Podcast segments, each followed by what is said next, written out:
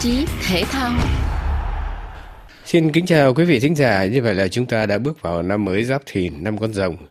Trong 12 con giáp biểu tượng cho các năm âm lịch, rồng là con vật tưởng tượng duy nhất nhưng lại xuất hiện rộng khắp trong đời sống ở Việt Nam. Hình tượng rồng được thể hiện với dáng vẻ uy nghi, cao quý, linh thiêng với những khả năng phi thường ở trong nhiều lĩnh vực văn học, nghệ thuật, điêu khắc, tôn giáo và đặc biệt là trong võ thuật có vô số các hình tượng của rồng được gắn với đòn thế quyền pháp cũng như tên gọi của các môn phái võ. Nhân dịp đầu năm mới Giáp Thìn, chương trình thể thao của RIP có cuộc trò chuyện với giáo sư Trương Văn Bảo, Chủ tịch Liên đoàn Võ thuật Cổ truyền tỉnh Lâm Đồng về hình tượng rồng trong võ thuật. Xin thân chào võ sư Trương Văn Bảo, RIP Thể thao. Hôm nay rất hân hạnh được tiếp chuyện võ sư trong ngày đầu năm mới Giáp Thìn này. Trước hết xin gửi đến võ sư và những người thân cũng như làng võ thuật Việt Nam những lời chúc mừng năm mới tốt đẹp nhất ạ.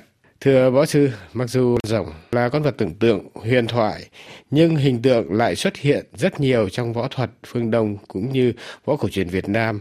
Thưa võ sư, võ sư có thể chia sẻ với thính giả của RFI về những nét đẹp của hình ảnh rồng trong võ thuật. Trân trọng uh, kính chào đài RFI và quý uh, thính giả của đài. Thật ra thì rồng là một con vật không có thật, sản phẩm tưởng tượng của con người thôi. Nhưng mà rất là ảnh hưởng sâu rộng đến đời sống của Việt Nam cũng như là đời sống của người Á Đông về vấn đề văn học này, nghệ thuật này, hội họa này, điêu khắc này, lễ nghi tôn giáo và cả trong võ thuật cũng đều có cái hình tượng của rồng. Mà điều kỳ thú nhất trong võ thuật đó là có rất nhiều hình tượng của rồng làm nên đòn thế quyền pháp, trong đó có long quyền, tức là cái môn cung phu về con rồng đó.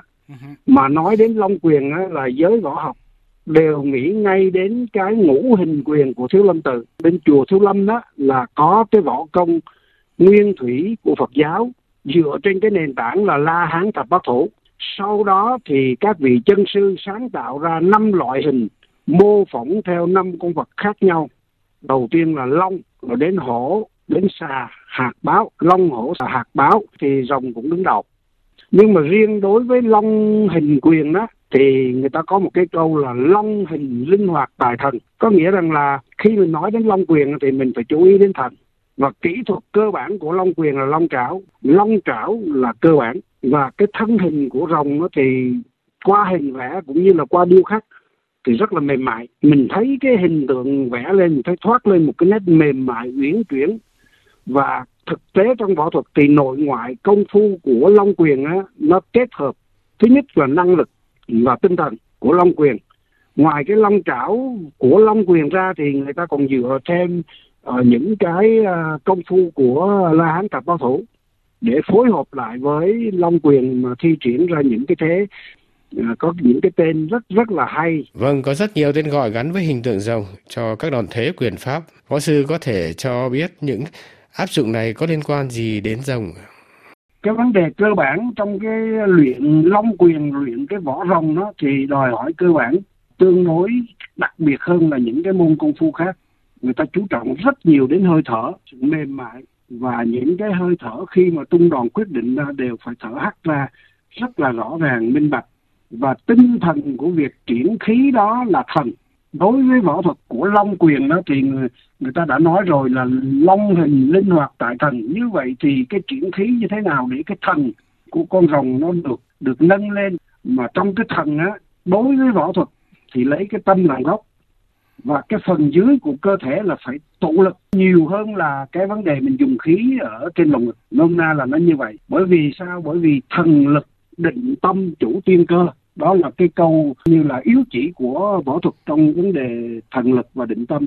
Có nghĩa là thần lực mà muốn có được thì trước hết phải là do cái yếu tố định tâm. Cái đó là cái thứ nhất. Còn cái thứ hai nữa, thì có rất nhiều thế.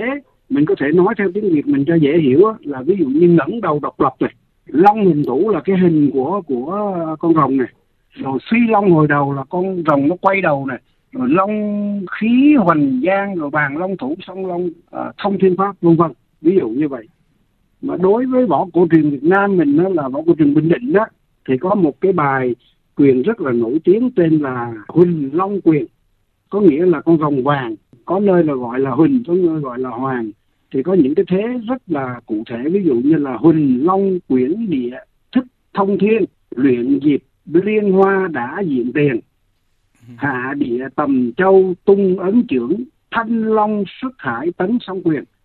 Nhưng mà đối với ngũ hình quyền của thiếu lâm á, thì rất là đặc sắc. Ở trong đó có những cái tên mà đến bây giờ chúng ta vẫn dùng, nói chung là giới võ vẫn dùng chung với nhau như vậy đó là ví dụ như là kim long hiến trảo này, ô long bãi vĩ này.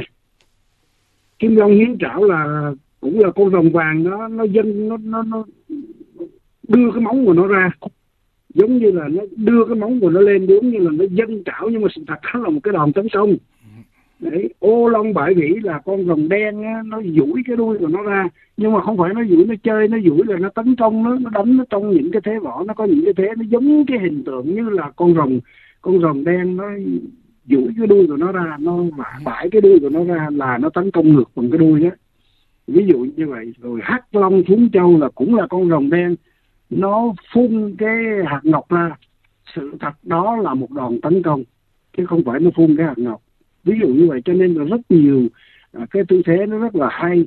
À, một cái thế đá nổi tiếng à, mang tên con rồng đó là bàn long cước đó là một cái thế đá ngang mà rất nhiều môn võ sử dụng đá ngang à, môn taekwondo karate rồi môn kickboxing môn thiếu lâm môn võ cổ truyền việt nam tất cả các môn võ đó đều có kể cả vô việt nam cũng đều có cái đòn đá ngang nhưng mà đối với võ cổ truyền thì gọi cái đòn đá ngang đó là bàn long cước có lẽ vì rồng là con vật rất đặc trưng, cho nên các môn phái võ đường cũng được đặt tên theo hình tượng rồng khá nhiều. Các cái tên gọi đó là thưa anh à, với quý khán giả là các cái tên gọi hiện giờ ở trong cái giới võ mình nhất là võ làm võ cổ truyền Việt Nam mình đó, là có rất nhiều tên của môn phái, môn võ, môn võ đường. Là ví dụ như là môn à, thăng long võ đạo này có môn thì lấy giao long võ đạo thì phát triển cũng rất là mạnh cũng phát triển ra nước ngoài đó.